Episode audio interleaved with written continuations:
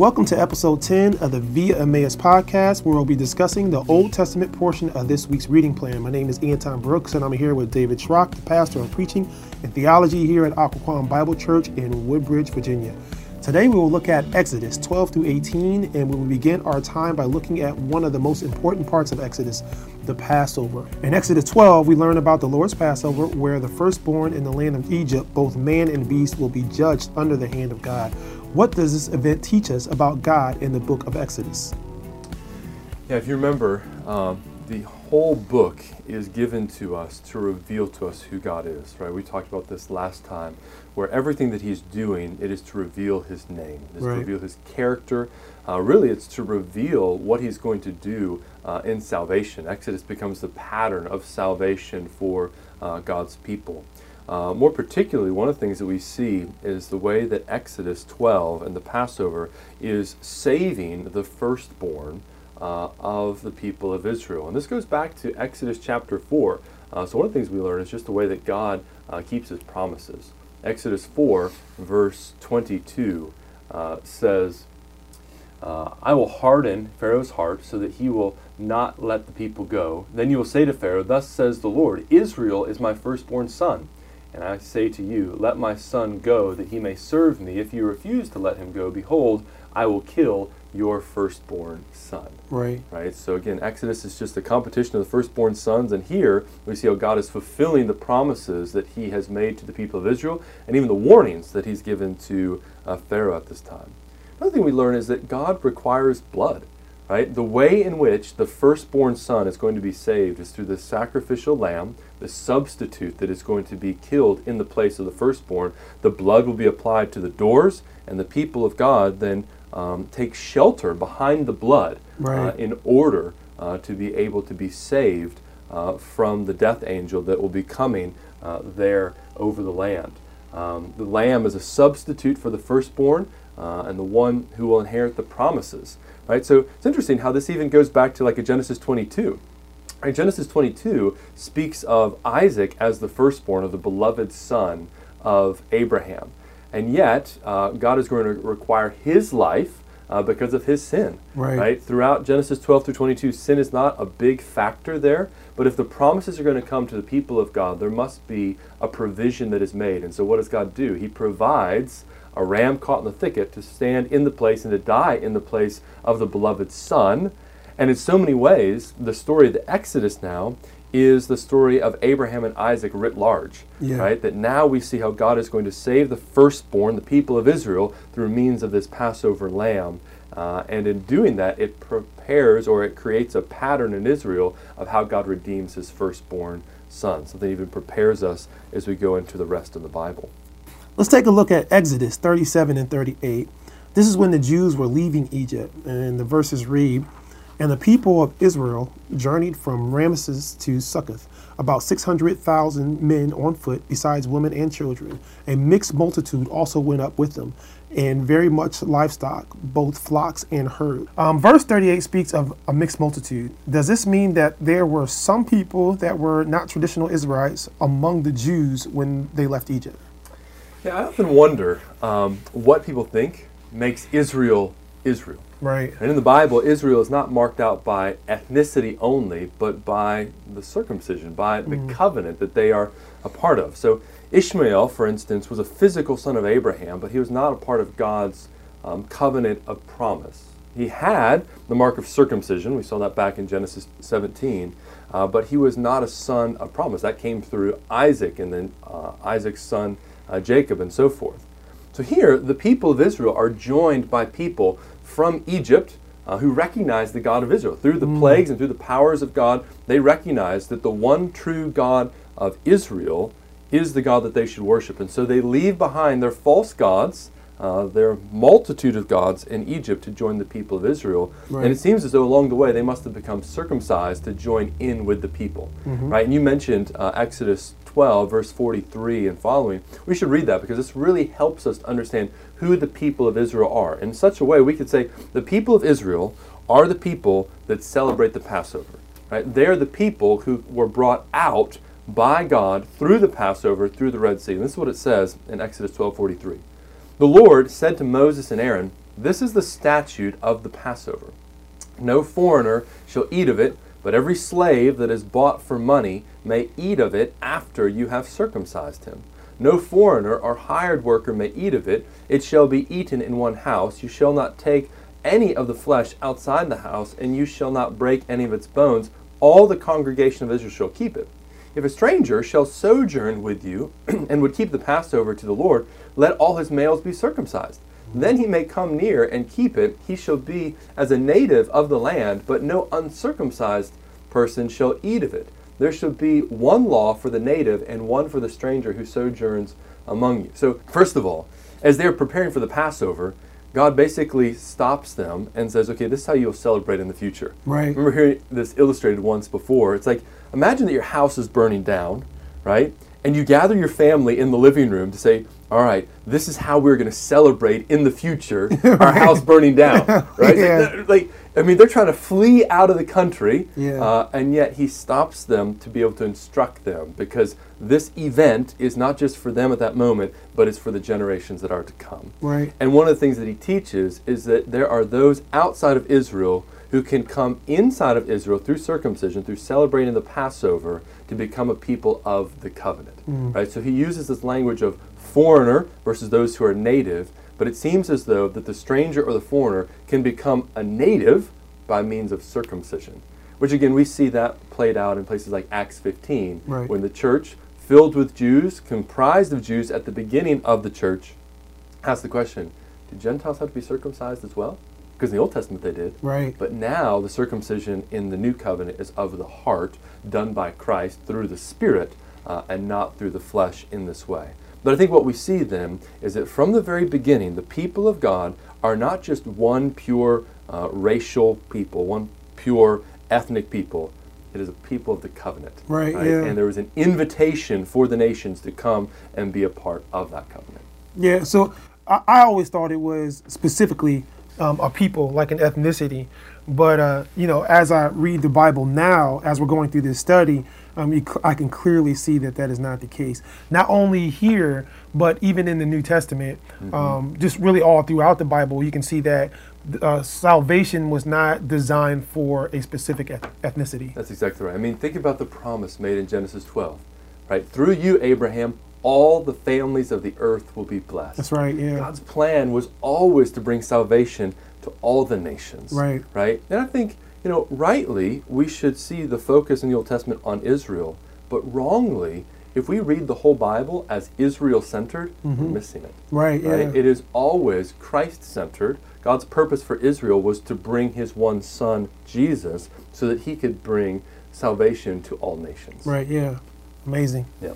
So I got to ask about Exodus 13, verses 1 and 2, which read, "The Lord said to Moses, consecrate to me all the firstborn, whatever is the first to open the womb among the people of Israel, both man and of beast is mine." Why did God ask Moses to consecrate or sanctify the firstborn unto him? What does this mean? Yeah, so we talked just a moment ago about the importance of firstborns mm-hmm. In the book of Exodus.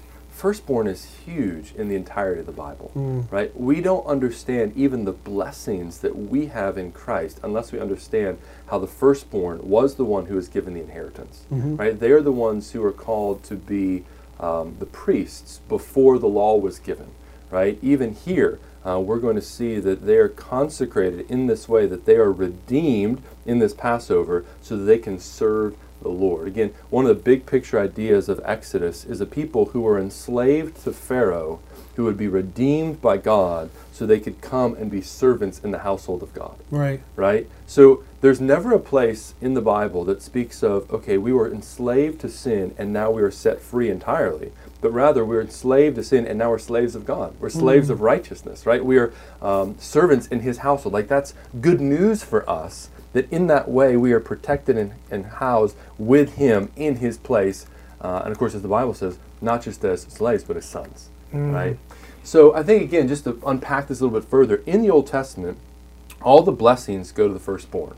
Right? Remember Jacob and Esau. Esau came out first. He had the birthright, right? But then Jacob receives that in a duplicitous and deceitful way. Mm-hmm. But nonetheless, it was a big deal when Esau forsook his birthright and Jacob picks it up and runs with it forward. Or you can think of Joseph. He had major problems when Ephraim, the younger brother, received the greater blessing over Manasseh, who was the older brother. Now here again, we can see a focus on the firstborn, and again, this matches the historical data that we see in the Passover. But the Passover also has kind of a logic to it. And that is to say that the firstborn is redeemed so they can serve the Lord. And what we'll see when we come to Exodus 19 is that this firstborn son actually becomes a kingdom of priests, right? So when Adam was made, he was made in the image of God to be a son of God with the roles of being a king and a priest.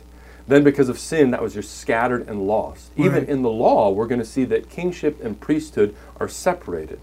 But it's always been God's intention that the image of God, the sons and daughters of God, would be royal priests. Right. And so here, this idea of being consecrated, I think, carries the idea that the firstborn sons in Israel were to be these priests serving their brothers. Of course, the firstborn sons fail in their priesthood because the golden calf is something that happens where they lose that, and now the Levites are faithful to God, and the Levites are the ones who become the priests in the history of Israel. Right. But when Jesus comes, this language is picked up.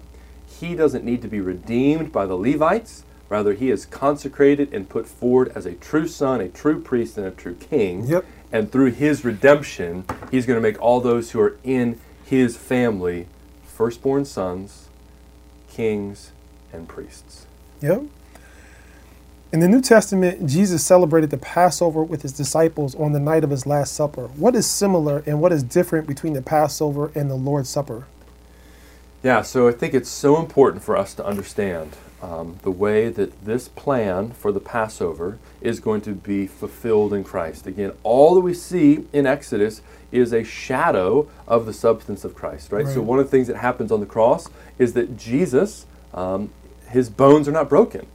And the reason for that, John tells us, is fulfillment of the Passover. The Passover lamb could not have the bones broken, right? Why is that? Well, it could just be an arbitrary thing, or it could be that God in that is preparing the way for his son, so that when the son, Jesus Christ, has died on the cross, and the other crucified men on both sides of him have their legs broken, as often was the case, his are not. Right. Right? Because God is preparing the way for him. So we just need to see that relationship.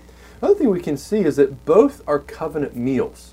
Right? The Passover as well as the Lord's Supper are covenant meals. Both are for those who are circumcised, we just saw that in Exodus 12, and both include the children of God. Right? But the Passover is the type, the Lord's Supper is the antitype. It is the real deal. So the Passover is a meal where lambs are sacrificed, and they would do that every single year. Right? The circumcision was physical, and the children were also physical, those offspring in the flesh. The Lord's Supper, by contrast, remembers the completed work of Christ, that is not making a sacrifice again and again. The bread doesn't become the body of Jesus. The cup doesn't become the blood of Jesus. These are symbols reminding us of what Christ has done and his once-for-all sacrifice.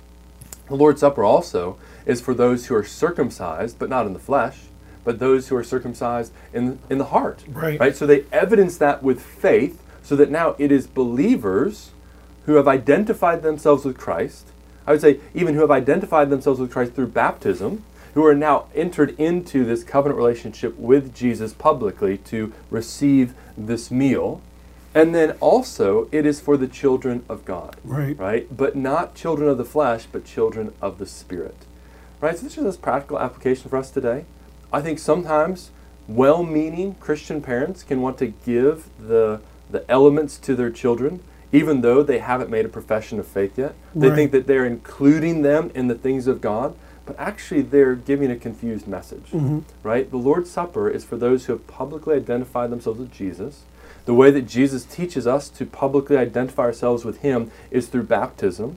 So in other words, we can say that the Lord's Supper is for those who have been marked out by baptism and are invited to the table.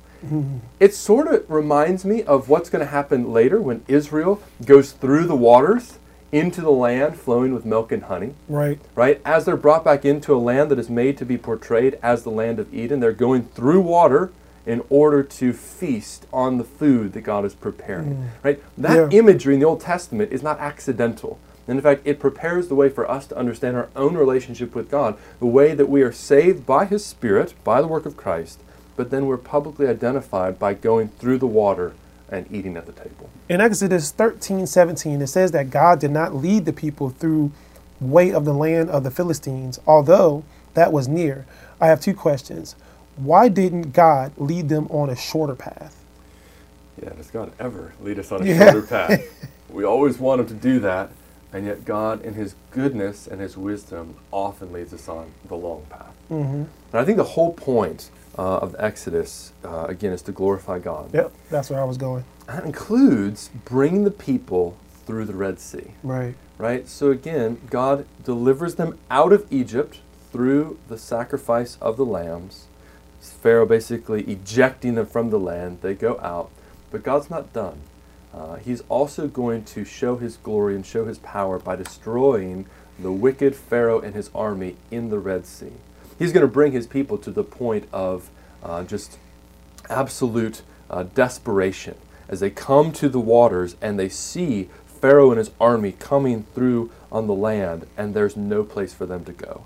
Right? And so God opens a pathway in the sea, something never heard of before, something never done after. He brings them through the waters, and as He does that, He displays His power and His glory. And really, He creates faith in the heart of His people in the fact that He has done this on their behalf. And the praise that is on the other side in Exodus 15, I mean, it rings to the heavens because of this. And maybe just the other piece of this too, I mean, God's just doing all these things to reveal Himself, is that our salvation comes by both the sacrifice of the Lamb and the defeat of the enemy, right? There is both penal justice or penal substitution and a victory that is won in the cross, what Christ has done. We see that here, right? That the firstborn sons are saved by the sacrifice, and the people of Israel are saved by God's defeating of the enemies to give them deliverance. Right. So do we know where God led the people? Yeah, so if you look at the map, right, you have the Sinai Peninsula, and you have the Red Sea going to the left of it and going to the right. So there are two branches of the Red Sea. And there's a lot of debate on this, right? Liberal scholars want to say, look, clearly there wasn't a pathway opened up in the deep, deep ocean, right? He went through something known as the Sea of Reeds, right, where there were wind that was blowing away, and they were able to go through that. That's not what the text says. Right? If we're going to, one, believe that God created the heavens and the earth, that He has power to do all of these things, there's no reason we have any problem to believe that He could part away in the sea. And that's exactly what the language of Scripture is speaking of. It wasn't just a marshy reed that was overcoming the army of Pharaoh there. It was the destructive powers of the water that were doing that. The other part of this is the place, the left branch or the right, is it to the west on the western side of the Sinai Peninsula or to the east? Typically, I think most passages or most study Bibles will point to the left, to the west side. That's certainly closer to Egypt. I'm more convinced that it's on the right side. On the right side is where Midian was, right? Midian is the place that Moses fled to, certainly further distance that is there. But there seems to be even some evidence that that was the place that God had led the people of Israel, to cross the mountain, or the Sinai Peninsula to the Red Sea on the other side, and then into Midian, where Moses' father-in-law was a priest. So we can talk more about that, but I think that's the better location to see the Red Sea crossing taking place. It is interesting that non-believers weren't trying to say that the Israelites didn't leave and cross. They were just trying to explain away the power of God in the story. And so often, you know, because the Bible is not only the Word of God, it's a historical document that can be proven out. So they try to deny the way it happened, not that it happened, but the way it happened. I've always found that interesting. I mean, this just goes back to an argument against supernaturalism, right? I mean, to rightly understand the Bible, we need to see that it is giving us a testimony of the supernatural character of God, right? So even the 10 plagues, oftentimes people understand, well, see, if there was a pollution or if there was some kind of, you know, microbes that were in the water there in the Nile, it would turn red. And then because of that, the frogs would die. And because the frogs would die, the flies would come. And, you know, it just kind of goes on and on. But it's like, no, like there is God supernaturally intending these things, even bringing darkness on the land in one place and not darkness on the other place and for a long period of time to do that. And the firstborn sons dying. It's like by the time you get to the end, it's like there's no way that this can just be a natural event. Right? Yes, God does use natural means to accomplish things. It was the water, which is a natural thing, the ocean being there.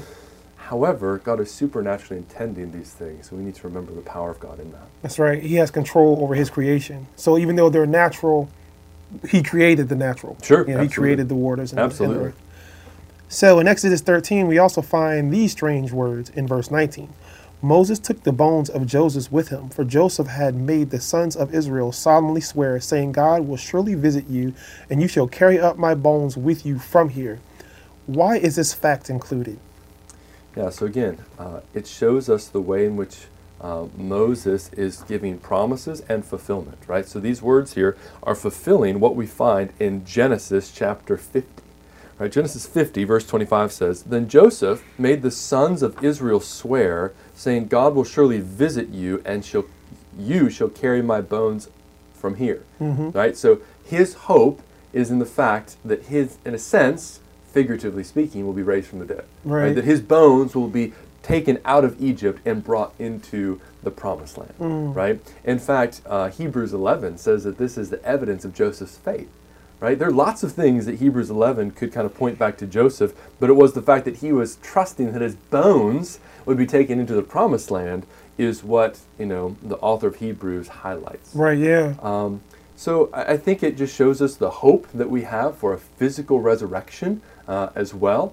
You know, in fact, I was reading just this week in Psalm 71.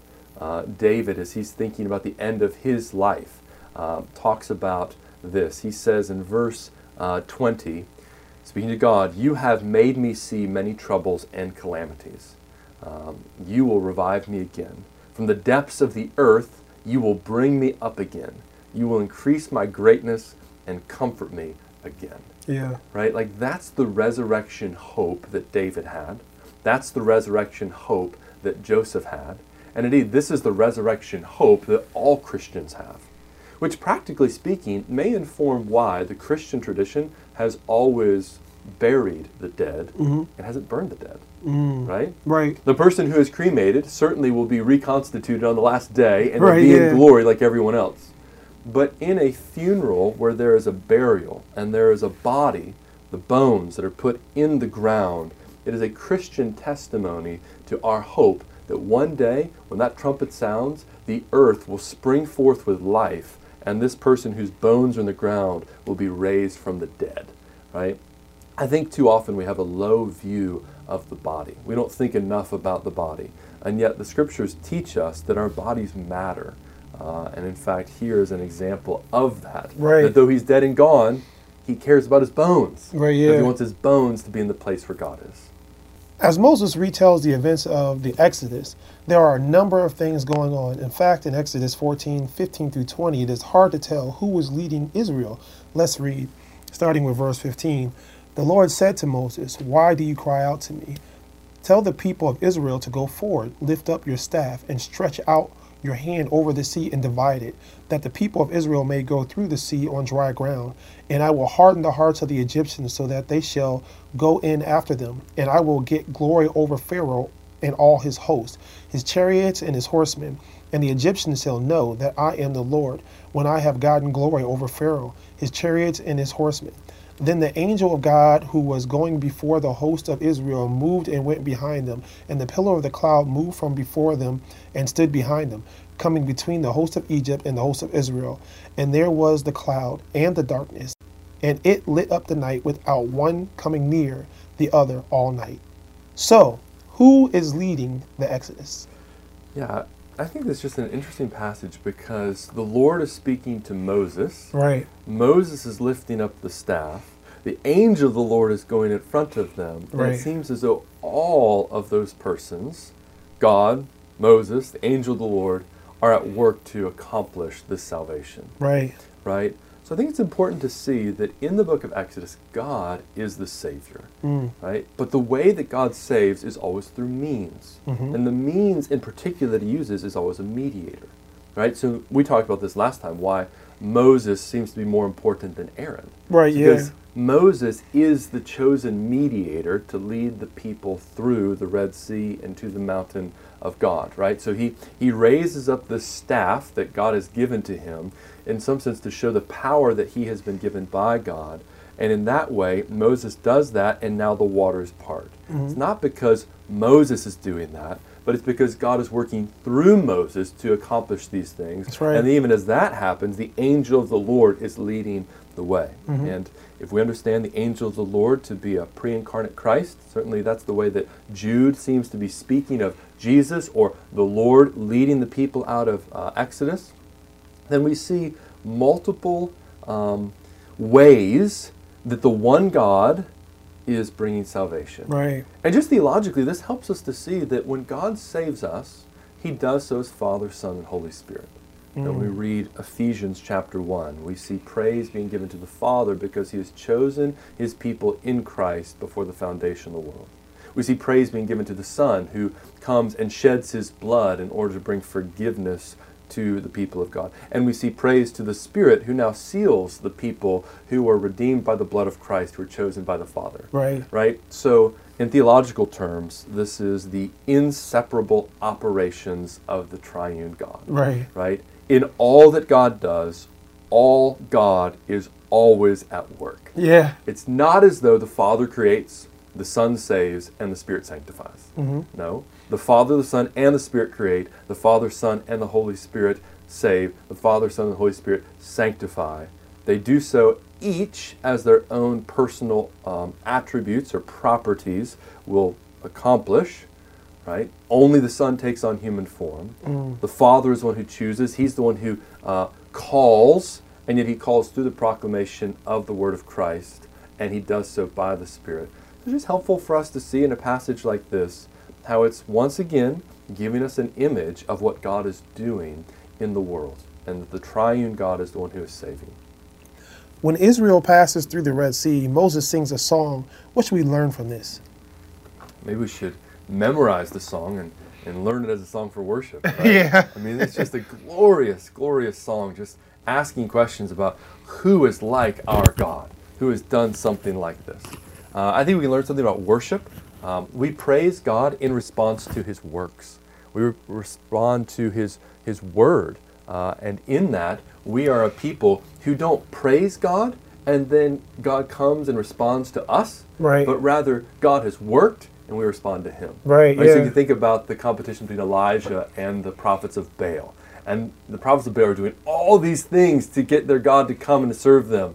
Elijah starts to mock them. Right, where's your God? Is he asleep? Is he in the bathroom? Where is he? Yeah. Right? That's not our worship. We're not worshiping God in order to pull him down. Mm-hmm. Right? We are responding to God because of what he has done for us in Christ. So I think we see that here. I think we learned something about God's purposes.